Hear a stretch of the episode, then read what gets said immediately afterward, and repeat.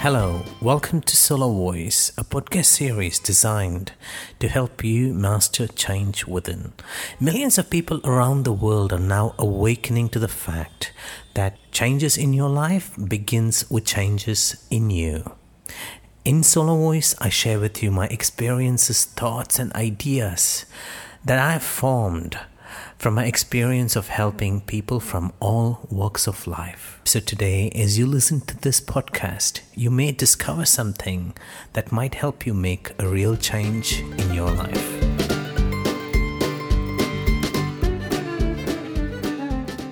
In this episode, I'm going to discuss how to convert a failure, a problem, or a disaster into an opportunity. There are times in our life when we experience challenges, things that go wrong, things that could really depress us or push us down. And people sometimes struggle to deal with situations like that. And in this episode, I'm going to share with you some techniques that I've used in the past to handle situations like that in a way that they actually convert into an advantage. There are two things we're going to discuss in this episode. One, how to ensure that you don't create more damage than what already is. And number two, how to possibly turn a challenge into an advantage. So, the first thing that happens when something goes wrong in someone's life is that they get into this state of mind where they're not able to function at their optimum. And that's normal if someone has lost a loved one or lost a business or the company shut down. It's appropriate. It's natural for that person to get into the state of mind where, you know, they feel down, their bodies are producing chemicals. They're really, really, really making them feel terrible. The actual problem is the decisions they make, the things they do when they're in that situation. A lot of times, what happens is when people feel terrible and they're really, really down, they end up doing things that produce more damage than the actual problem. So, my recommendation don't make hasty decisions when you're not feeling good. If something happened terrible that is bothering you, but it's easy said than done. Because when someone is in that situation, it is really difficult to get past that moment. And the body tricks you. It produces chemicals that support your thoughts, the thoughts that support the chemicals that are being produced. And there's a pattern, and that pattern has to be broken. So here's a simple technique that might work.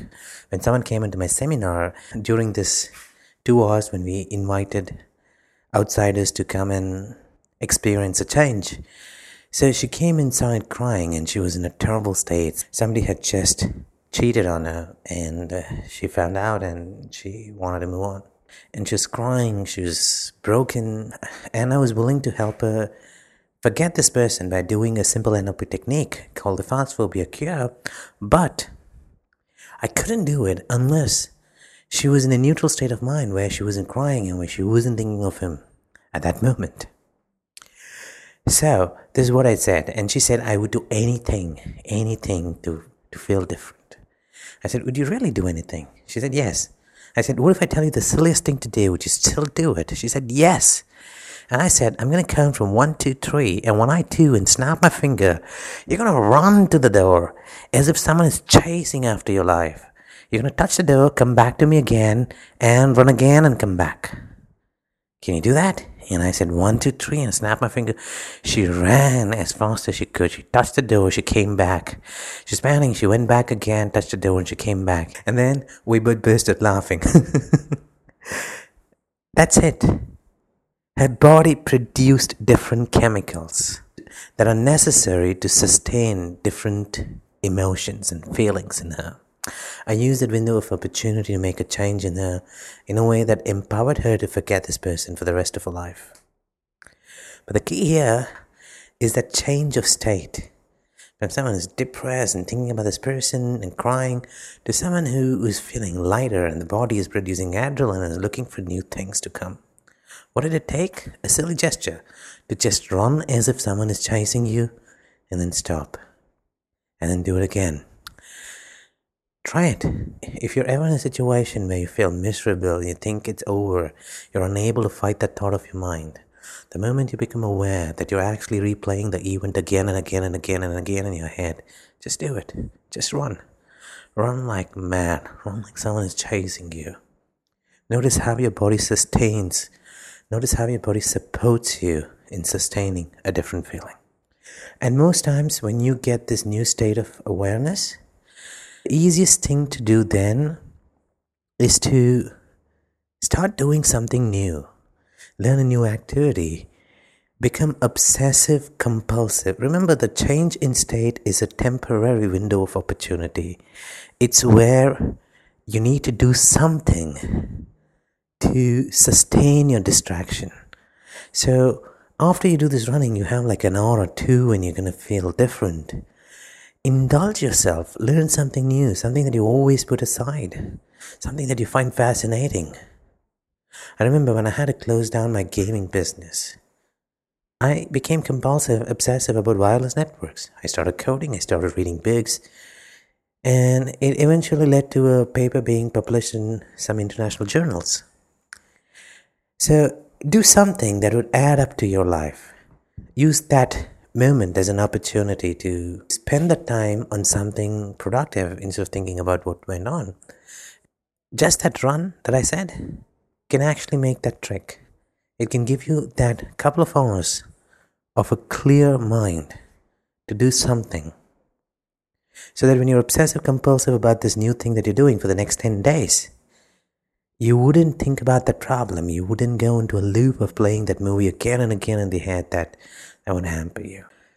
So that's how you minimize the damage. That's how you make sure you don't do things that create more problems for you when you're already in a state where you're handling a disaster, a problem, or whatever is going on in your life.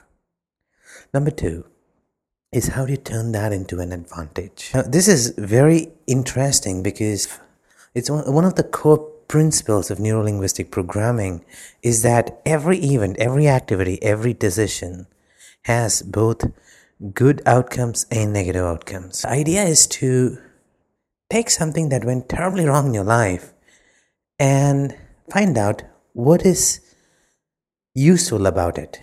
Is it giving you more time for yourself? Is it helping you find new relationships?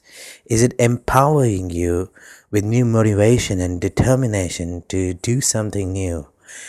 Is it an opportunity to rethink and reshape your life? What is this an advantage? What could be an advantage of the situation? If I have to use the words of Tony Robbins to explain the concept of reframing, what he says is life doesn't happen to you, it happens for you. It happens for you. What that really means is that anything that is happening in your life, instead of thinking or asking the question, why did this happen to me? You might probably want to ask, why did this happen for me? Why is this for me?